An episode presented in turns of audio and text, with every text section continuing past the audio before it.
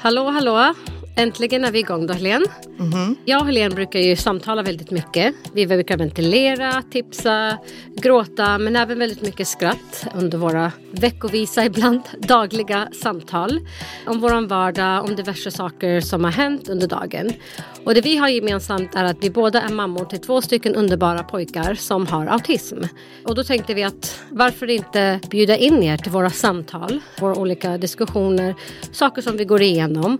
Och vi hoppas att ni vill joina oss, kliva in i vår värld och följa vår resa genom den här podden.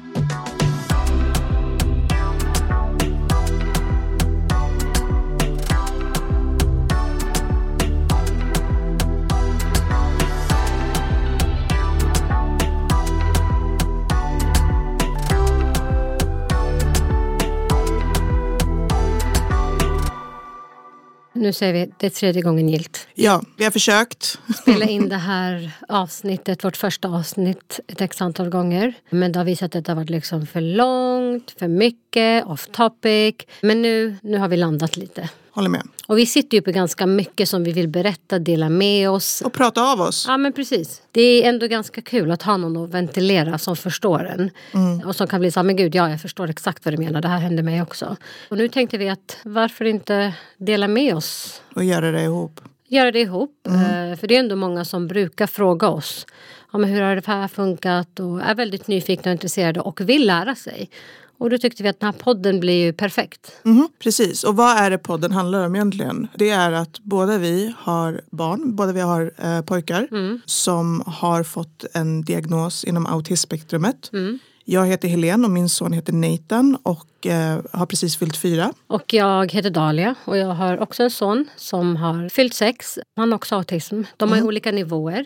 Det som är gemensamt är att de är inom spektrumet som är väldigt brett. Vi har inte känt varandra så länge. Nej, det har vi inte. Vi träffades genom min kollega slash vän Abir. Mm. Som är gift, en släkting till mig. Vi hade påbörjat vår resa med Malik i London. Vi har bott där. Vi kommer också gå in på allt det där eh, på kommande avsnitt. Men i och med att vi påbörjade allting där, så när vi väl flyttade till Sverige så skulle vi fortsätta. Men jag kände mig ganska lost. Visste liksom inte hur allt fungerar, vem man ska vända sig till, vad och hur. Den enda kontakten jag hade med någon som hade ett barn med en NPF-diagnos och då är det inte autism utan han har en annan diagnos. Det var en släkting till mig som jag brukade faktiskt prata mycket med när jag kände att jag varför gör Malik liksom så här och vad betyder det här? Så hon guidade mig lite om hur det fungerar i Sverige. Men inte på samma vis som när jag väl flyttade hit och träffade Helen i och med att vi båda gick hos samma BVC. Så på den här gathering som vi var hos min släkting så var vi där och jag kommer ihåg att jag berättade för dem att um, Malik, vi misstänker att han eventuellt befinner sig inom spektrat. Autism tror vi att det är. Vi har precis träffat BVC-sköterskan och ja, då sa Abi till mig att eh, men vet du Dalia, jag har faktiskt en eh, kompis som även min arbetskollega. Hon har nyligen fått en diagnos. Eh, låt mig bara kolla med henne om det är okej. Mm. Att jag ger ut hennes nummer och ifall du kan kontakta henne. För låt mig bara poängtera, det är känsligt. Alltså, det är inte alla som är öppna för att Absolut inte. dela med sig. Det är faktiskt inte det. Nej, alltså det är ju en, it's a hard pill to swallow. Ja, så att när man kanske nyligen har fått en diagnos, då är man mitt i det. Då är man inte så här, ja, men gud nu ska jag hjälpa och guida den här. Och sen, hon kontaktade väl dig, eller hur? Ja, och där så är det också, precis som du så kände jag att det var väldigt viktigt för mig att vara öppen kring liksom, Nathans situation. Eh, då jag inte hade några direkt i min omgivning som hade autism eller barn med autism. Och för mig var det här helt nytt. Och precis som alla andra saker när man får en diagnos, alltså en sjukdom eller i det här fallet liksom en NPF-diagnos. Då blir det ju så här direkt så tänker man ju framtiden. Kommer han kunna liksom gå i skolan, skaffa ett jobb, gifta sig? Kommer han bo hos mig hela livet? Vad kommer hända? För man tänker ju inte här och nu, utan man tänker 10-20 år framåt. ja. Det är det första man gör. Precis som alla gör när man får barn. Då drömmer man ju sig bort och vill det bästa. Och det vill vi ju fortfarande också men vi lever mer för nuet. Och då kände jag att det var väldigt viktigt för mig att vara öppen med det. Med min omgivning, familj, vänner, kollegor. För det är en resa. Och jag hade inga direkt i min omgivning som jag kunde prata med. Men sen visade det sig att jag hade en gemensam vän med en tjej som precis hade gått igenom en utredning med hennes son. Och jag fick lov att ringa henne. Och det samtalet är därför jag är den jag är idag. Även om vi pratade väldigt kortfattat och vi pratade bara någon gång så blev det väldigt mycket, alltså allt från tårar till oro, till sorg. Till Var det på första samtalet? första samtalet. Jag kommer ihåg att jag stod på lekplatsen och Nathan lekte. Och jag stod på en kulle kommer jag ihåg. Och så vände jag mig om för jag ville inte att han skulle se mig gråta. Ja. För jag blev så här, det bara var stress som bara rusade över mig. Och hon lugnade mig med sina ord och var så här, du äger den här. Det var precis när vi skulle påbörja utredningen. Och bara, du äger utredningen. Jaha, okej. Jag trodde det var efter att du fått diagnos. Okej, okej. Nej, nej, nej. Det här var liksom innan utredningen påbörjades. Att vi hade eh, fått remiss att påbörja utredningen. Och då blev det liksom massa känslor. Men hon fanns där och kände lugnet. Och hon bara, jag känner igen mig i dig. För att jag har ju också stått där och känt allt det här. Så även om hon var liksom, vi bara pratade någon gång. Så blev det liksom den här ömsesidiga respekten och Jag tror, förståelsen. ja men det var det jag fick från dig också faktiskt. Ja. För att jag kommer ihåg så fort jag fick ditt nummer, hon smsade mig, hon bara Dahlia det är helt okej, här har du hennes nummer Helene. Och då hade inte jag något svenskt nummer än, Mm. Nej. utan jag ringde dig via WhatsApp. Och det där samtalet var typ så en och en halv timme. Mm. Jag kommer ihåg att jag var inne i rummet och jag pratade. Och jag bara babblade hur mycket som helst. Men inte någon gång var det så här, du var superlugn, Mm. du var jättelugn. För jag kommer ihåg att jag sa så här till dig, jag, bara, men alltså hur, jag vet ju bara hur det fungerar i London, så här har vi gjort och nu, nästa steg var att vi skulle påbörja en utredning. Men sen så var det så här, nej men nu ska vi flytta till Sverige. Och jag visste ingenting. Och då sa du så här, till mig, och det lugnade mig också väldigt mycket. Du frågade, ja, men vilken, vart går du någonstans? Och då visade det sig att vi har samma BVC.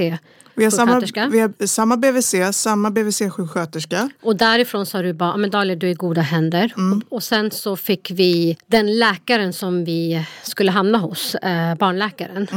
Eh, Som ska ta beslutet för att skicka remissen remiss till till BUP. BUP. Precis, och du bara Dahlia, den här läkaren är underbar. Mm. Du är i goda händer, don't worry. Och den läkaren gav mig ett lugn och det tror jag att hon gjorde hos Det dig gjorde hon också. på mig med. Exakt det, det du beskrev var exakt det jag upplevde med den här Mm. läkaren. Hon var så underbar, hon var så lugn. Och jag liksom kom med mina 120 sidor informationspapper som jag har samlat på mig från eh, förskolan i London och sen allt jag har. Men det behövdes egentligen inte. För att hon gjorde ju sin lilla observation och om det är någonting, de ser ju det.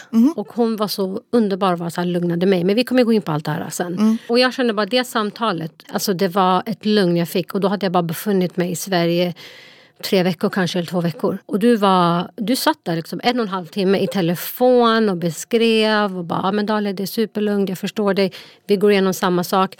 För att du gick igenom den här resan utan din partner. För att ni var väl särbo?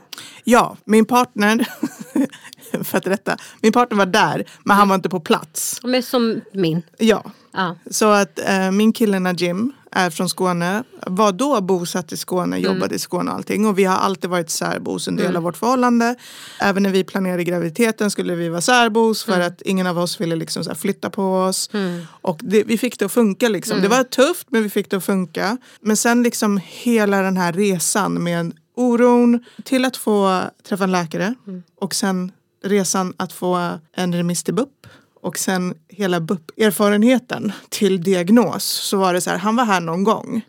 Men ofta så var det att jag tog min son dit, han var med på Facetime. Alltså att man, man var tvungen att liksom upprätthålla annat- allting. Ja, och grejen är så här, även fast de är med, för det är samma sak för mig. Eh, min man Carlos, han bor i London fortfarande. Jag ska Mm. bara gå jättesnabbt in på det här. Varför vi flyttade hit är, det är jag och mina barn som är här just nu. Det är för att jag har en syster som är allvarligt sjuk. Och jag kände att jag ville vara här. Mm. Utan att gå in på det så mycket. Hon, hon mår bra. Och eh, det är ändå min syster. Och jag kände att jag ville ha mina barn omkring henne. Jag ville vara nära henne. Och därför blev det ett beslut som fattades väldigt snabbt. Och vi kom hit. Och jag är tacksam för att Mm. vi har möjligheten att kunna komma hit och att allting har gått så bra. Eh, och därför kunde min man såklart inte bara komma med. Så han är fortfarande kvar i London och bor där just nu. Så att även där sa du till mig på samt- i samtalet att Dahlia vi går igenom samma sak. Och du Mm. tipsade ändå mig och sa så här. Du, bara, du vet att han kan vara med på Facetime. För jag visste ju inte det. Du bara, Nej. min Najib var med under hela perioden och eh, psykologen och läkaren var ändå schyssta med att förklara till och med till honom. För att det var inte bara att han bara var med via Facetime. Nej, han var, han var en del av samtalet så han hade ju möjlighet och utrymme till att ställa frågor, Ja. eh, förtydliga av begrepp, kunna se liksom alla de här testerna man gör på barnen. ja. Men jag tror också att det var mer accepterat för att vi hade vår utredning under covid. Ja, så ja, då ja. tror jag liksom lite- att många kom in i den här digital era Ja. och accepterade sånt mer. Helt rätt faktiskt. Ja. Men, men liksom det, är liksom, det, det var ett behov för honom att känna sig delaktig, Mm. att kunna vara med. Även om det bara var på Facetime för han kunde Mm. inte alltid komma hit. Nej, och jag kan säga så här. Det är ju, vi kommer prata om hur en utredning går till Mm. och allt det där. Och det är inte lätt, det är svårt. Det är tungt och man bearbetar allting i efterhand. När man väl är uppe, inne i det, man hinner inte bearbeta sina Nej, det är bara tuta känslor. och köra. Mm. Alltså det är bara att tuta och köra verkligen. Och man tror att du har allting under kontroll. Man tror verkligen det. Känslomässigt och allt det där. Men sen när man väl får det på papper och när man landar det är då alla känslorna kommer och allt det här som du säger. Att man börjar tänka 10-20 år framåt. Eh, Alltså, det, det är jobbigt. Men när man är mitt inne i det då vill man bara att allting ska gå bam, bam, bam, bam, bam. Jag tror att det var jobbigare för Carlos för att han var ju inte här. Han kan inte språket, han pratar ju bara engelska. Så att jag fick ju förklara så gott jag kunde men jag vet att det är inte på samma vis. Jag får liksom förstahandsinformationen. Men eh, det var jobbigt för honom också. Men det viktigaste för oss var att vi vill förstå vår son. Varför gör han så här? Det var samma sak för oss. Min kille var med. Jag tror att han var med på det här första mötet innan man tar med barnet för att se om man är på rätt spår, om det är rätt anledningar varför Alltså, man är på var BUP. det där var gråtkalas kan jag bara säga. Ja, men det Var det det för er också? Det var det för oss Det var också. I alla fall för mig. Min kille var lite så här. Eh, Jag tror att han var med på tillfället när vi fick diagnosen. Återgivningen. Ja, Mm. återgivningen. Eh, Och sen däremellan så var det liksom, ja, han kunde inte komma för att vi hade ett resschema vi gick efter. Och de tillfällena vi fick för att man får ju, vi kommer gå igenom det sen, men man får ju alla tider typ som ett schema. Precis. Och då var det ju att det inte träffade hans resveckor upp till Stockholm. Mm. Och man säger ju inte heller nej till att nej, men Nej, det här passar inte det mig. finns- Får du tider, tacka dem. och ta emot Ja. och kör på. 100 procent. Vi insåg väl väldigt snabbt att vi hade mycket gemensamt. Jag hade precis gått igenom resan. Jag skulle precis påbörja resan. påbörja resan. Båda vi hade pojkar, båda vi hade partners som inte bodde i samma stad som oss eller i samma land i ditt fall. Men också bara så här tankar. Alla tankar och känslor. Intressant är att tidsmässigt, även om det var olika år, så tog det ungefär lika lång tid för oss att få diagnosen. Alltså Ja. hela resan tog lika. Vi har haft tur. Vi har haft tur. 100 procent. Och jag kommer ihåg att du sa ju till mig att så fort du får dina tider Dahlia då du kommer få alla tider samtidigt. Där hade vi också gemensamt att vi hade ju väldigt, väldigt tur för att från remiss så tog det kanske en månad. Eller ja, en och en halv månad ungefär tills man fick den här första tiden på BUP. Och då är den här första tiden, det är att man bara går dit och förklarar. De vuxna går dit och träffar psykologen. Ja, så träffar psykologen på ett första möte där de frågar en vad är det för svårigheter, vad, vad vill ni helt enkelt? Berätta vad Vad, Malik vad, är för ni, vad är det ni ser hos ert barn Ja. och vad är det ni vill av det här? Vi har ju fått allt, vi kan ju läsa vad det står här. Men eh, berätta för mig du vad det är Malik har för svårigheter. Och jag bara, och det var ju så här, som jag sa till dig, det var så här gråt. Man bara uh, uh, så här genom hela det samtalet och till slut. Men vad vill du göra? Och jag tänkte så här, men gud, får jag välja? För jag trodde verkligen att hon skulle, hon skulle säga till mig, nej men jag tycker inte att det är tillräckligt. För man var ju så orolig, för man har ju hört alla de här skräckhistorierna. Så att jag trodde att de skulle bestämma där och då om Malik ska ha en utredning eller inte. Så när hon bara frågade mig, men vad vill du göra? Vill du ha en utredning? Eller vad känner du? Jag bara, ja, jag vill ha en utredning. Hon bara, okej, men då sätter vi igång en utredning. Och jag bara, shit, vadå, var det så här lätt? Det kändes verkligen som att, wow. Det är jobbigt att komma dit men när man väl är där Mm. då är det smidigare. Ja, I vårt fall så hade ju Nathan kanske lite mer tydliga tecken. än vad Malik har. Ja, precis. Och då var det mer att vi berättade dem och hon var så här, men då vill jag träffa honom för att han var så liten. Och där, för vår del, det var där utredningen började. Men eh, vi kommer prata om utredningen i ett annat avsnitt, i nästa avsnitt tror jag va? Nästa avsnitt så går vi in på det lite mer på djupet. Vad vi såg för tecken, vad fick oss att tro att det kan vara någonting och ja, hur, hur en utredning går till helt enkelt. Men jag kommer ihåg att när vi väl fick tiderna, som sagt, Det gick väldigt, väldigt snabbt. Och jag kommer ihåg det här också, måste jag toucha på, att när vi väl hade bestämt oss för att flytta till Sverige, mm. det gick ju ganska snabbt, så då kontaktade jag ju mina gamla arbetskamrater, specifikt en arbetskamrat som heter Sanna. Och hon jobbar som eh, driftkoordinator eller arbetsledare på en klinik. Och jag bara, Susanna, vi kommer eventuellt flytta tillbaks, kolla vad det finns för olika arbetsmöjligheter. Och då fick jag träffa då HR-chefen som heter Diana Hodek som eh, då är HR-chef på Aquadental. Jag kommer ihåg att jag gick dit och berättade för henne innan vi ens gick igenom ja, vilka dagar vi ville jobba, den här kliniken och så vidare. Det första jag sa till henne, för att jag hade allt det här i baktanken om vad du berättade till mig om att Dahlia, det kom, du behöver gå ifrån jobbet och si och så. Och då sa jag, Diana, jag har ju en son som eventuellt är i spektrat. Vi kommer sätta igång en utredning på honom. Just nu är jag ensam så att jag eh, kommer ta allt det här själv. Plus att jag har ett annat barn.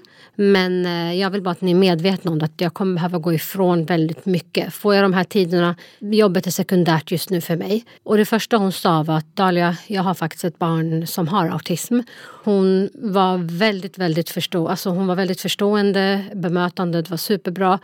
Och sa, istället för att sitta och diskutera jobb så började hon ge mig råd och tips och lugna och säga vet du autismcentret här är superbra och liksom berätta om hennes erfarenheter med rektorn hon hade på hennes eh, dotters eh, vet inte om det var förskola eller skolan. Och eh, gav mig väldigt mycket tips och sa att är det någonting, här har du mitt nummer och så vidare. Men eh, jag kunde smsa henne och ringa och hon svarar, återkommer, var alltid snabb och var där som ett stöd autism mom to en autism mom. Förstår mm. du? Samma det här som vi har med varandra. Och det uppskattar jag väldigt mycket. Men även att eh, jobbet har varit så himla förstående. Jag har aldrig haft några problem. Jag har kunnat gå ifrån. Jag har kunnat liksom avboka sista minuten. Och då jobbar jag ändå på en klinik där jag var enda hygienisten. Vilket är väldigt känsligt. att jag behöver, Om jag behöver gå ifrån, då är det bara jag som är där. Och jag behöver avboka alla patienterna.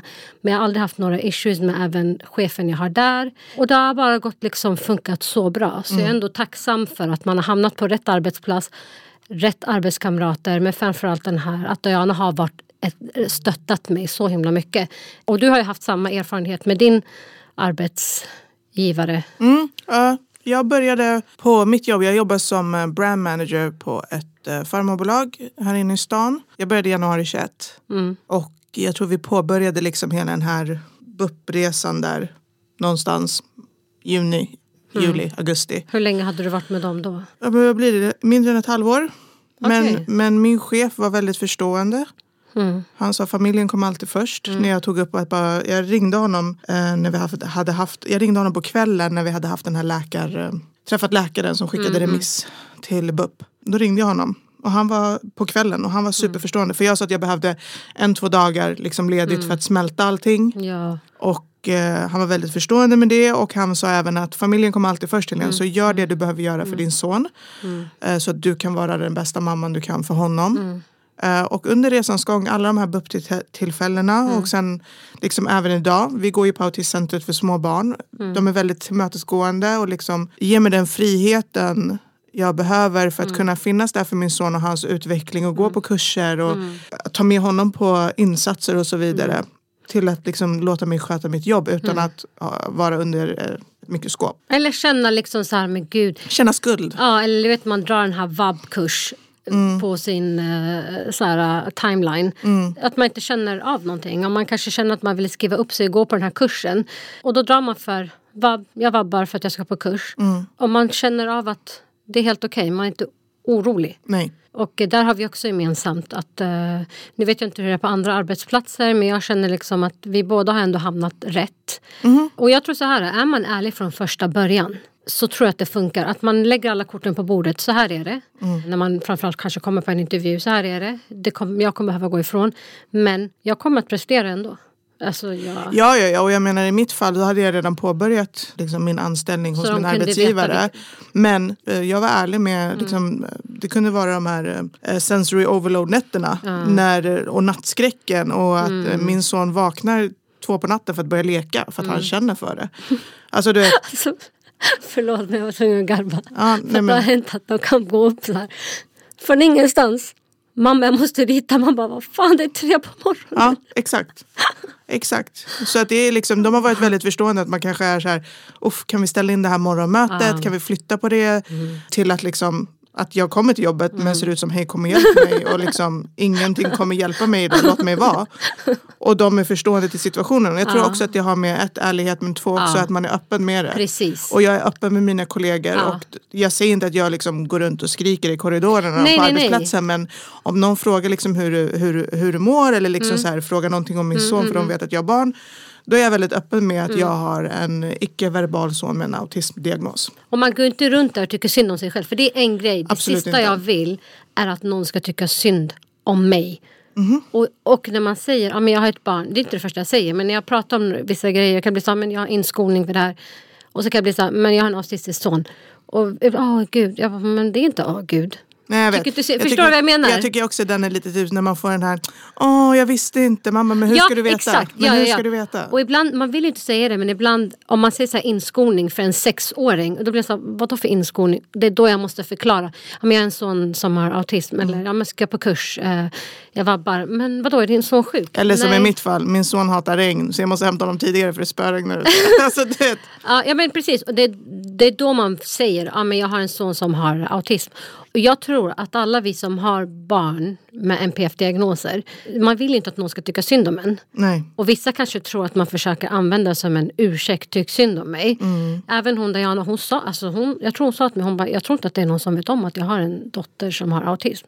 Hon bara, det har liksom inte kommit på tal. Eh, Det är ingenting man bara tar upp och säger, hej jag har ett barn som har autism. Nej. Men i det här fallet så kom det upp för att jag tog upp min son kommer eventuellt och då kom det upp. Så man tar ju inte upp det. Man, det är ingenting man pratar om. För att vi känner ju inte att, det, att våra barn är speciella på något vis. Att de ska diskuteras mer än något annat barn. Så jag tror att det sista man vill är att man vill inte att man ska tycka synd om en. Nej.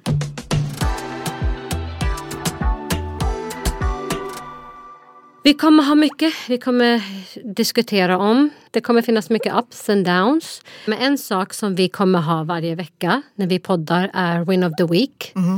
Och jag känner att vi har ju haft en Win of the Week hos dig för några veckor sedan. Och jag vill jättegärna att du delar med dig av det. Mm. Min son som sagt är icke-verbal. Han säger enstaka ord, har precis börjat upprepa ord. Han eh, använder sig mest av ljud när han uttrycker sig. Så han älskar musik, han älskar melodier. Det är hans grej, det är så han kommunicerar. Så att hans födelsedag var nu helgen men för två veckor sedan tror jag det var Ja. så liksom började jag värma upp honom att hans födelsedag var around the corner. Så vi satte på happy birthday och då Det här kanske är en dum fråga. När du säger du kommer fylla år, alltså de har ju ingen tidsuppfattning Nej. ibland. Visste han om eller förstår du hur jag tänker? Han förstår happy birthday att det är en celebration. Mm. Det är nog första gången den här helgen nu och troligtvis nästa helg när vi har hans kalas. Men det är nu han fattar it's about him and it's Ah, his okej. special Ah, day. ah. För att när alla sjunger och alla har Ja, kommit då, då blir han så här Ah, okej it's about Ah. me. Så jag har ju kommit med åldern. Ah, Okej. Men tillbaka till eh, The Win. Så som sagt han är icke-verbal och då så satte jag på Happy Birthday på Youtube Mm. och sjöng med. Och då, jag sa Happy Birthday och då sa han To You. Alltså gud, alltså det där. Och då var jag typ så här, det balla ur, Mm. ropa på hans pappa, hans pappa kom. Så gjorde vi igen, Mm. han sa to you igen och hans pappa blev jätteglad. Och sen Ja. så var det ju tredje gången ville jag filma men då var han over it. Vilket är väldigt, Ja, det, är men det är hans, klart. det är hans drag. Att han är så här, jag har gjort det, lämna Mm. mig i fred. Men det är som att be någon säga kan du skämta till en komiker nu på plats. Men vet du, vissa kanske har svårt att förstå den där lyckan. Men det är som att, du vet när man ser sitt barn gå för första gången. Det är typ så. 100 procent. Och kanske lite till. Det, man, du vet när man bara, gud, han har tagit sitt första steg. Det är exakt så det det är är. typ det det är, var för dig. Det är exakt så det är. Vilken är din win of the week? Det här var också för några veckor sedan. Malik var bjuden på ett kalas. Och eh, inte vilket kalas som helst. Det var på Laserdum. Och jag kände lite att eh, fan ska det här gå? För det är ju sensory overload. Det är ljud, det är ljus, det är mycket som händer. Mycket barn. Mycket barn. Så jag tänkte, vet du, jag tar chansen, jag tar honom dit. Och eh, jag, visste, jag var jättenervös. Hela vägen dit var jag supernervös. Han var excited. Han förstod jag ska på kalas, jag ska på kalas. Så kom vi dit och sen skulle man sätta sig. Och det var fyra kalas samtidigt. Bara det stressade mig. Olika åldersgrupper. Det var den kalas han var bjuden på och sen tre andra grupper. som var lite äldre. Så de var yngst, ett gäng sexåringar. Och sen när vi satt där och går igenom liksom informationen, regler och jag satt där med honom. Han bara satt där och tog till sig information. Alltså han satt där, han var jätteexcited. Och bara där var jag så chockad. Jag bara oh shit, han sitter verkligen mm. ner och lyssnar. Sen när det var dags att köra så hakade han på för han kände sig trygg i den där gruppen. Han det var rätt dem. Det är hans klasskamrater mm. och de är så snälla. Och de liksom var så omhändertagande. Så att jag skulle gå och hämta mobilen såklart och filma allt och ta kort. Så jag sa till en tjejerna, jag bara, har ni Malik? De bara, ja Malik är med oss, det är lugnt, vi, vi håller koll på honom. Jag sprang iväg, hämtade mobilen, kommer till in igen. Och han är med, alltså de gick runt där som en klunga, det gänget. Och eh, jag var så stolt över honom. Mm. Han klarade av det. Det var liksom 16 minuter. Mm. Sen skulle de köra två omgångar men då orkade han inte. Men det var helt okej. Okay. Jag var så stolt över honom och kände att shit, alltså han, det gick bra. 16 minuter ändå, that's like two hours. Exakt, ja ja, alltså, ja, ja, verkligen. Men sen sa han, han bara mami I don't wanna play again, I want my ice cream. Mm. Så tog han så här, åt sin glass, väntade på att de skulle bli klara och sen var det äta pizza och uh, sjunga happy birthday. Så, Stort. Stort, jag är stolt och det var våran win of the week då. Mm. Kommande avsnitt då kommer vi gå in på lite varför våra barn skulle utredas helt enkelt. Ja. De första tecknen och hur utredningen har gått till då. Mm. Inte hela utredningen, Nej. de första stegen. Vi kommer försöka dela upp det och hålla avsnitten lite kortare. Precis. Hoppas att ni vill följa med oss och lyssna vidare på oss. Och eh, hej då!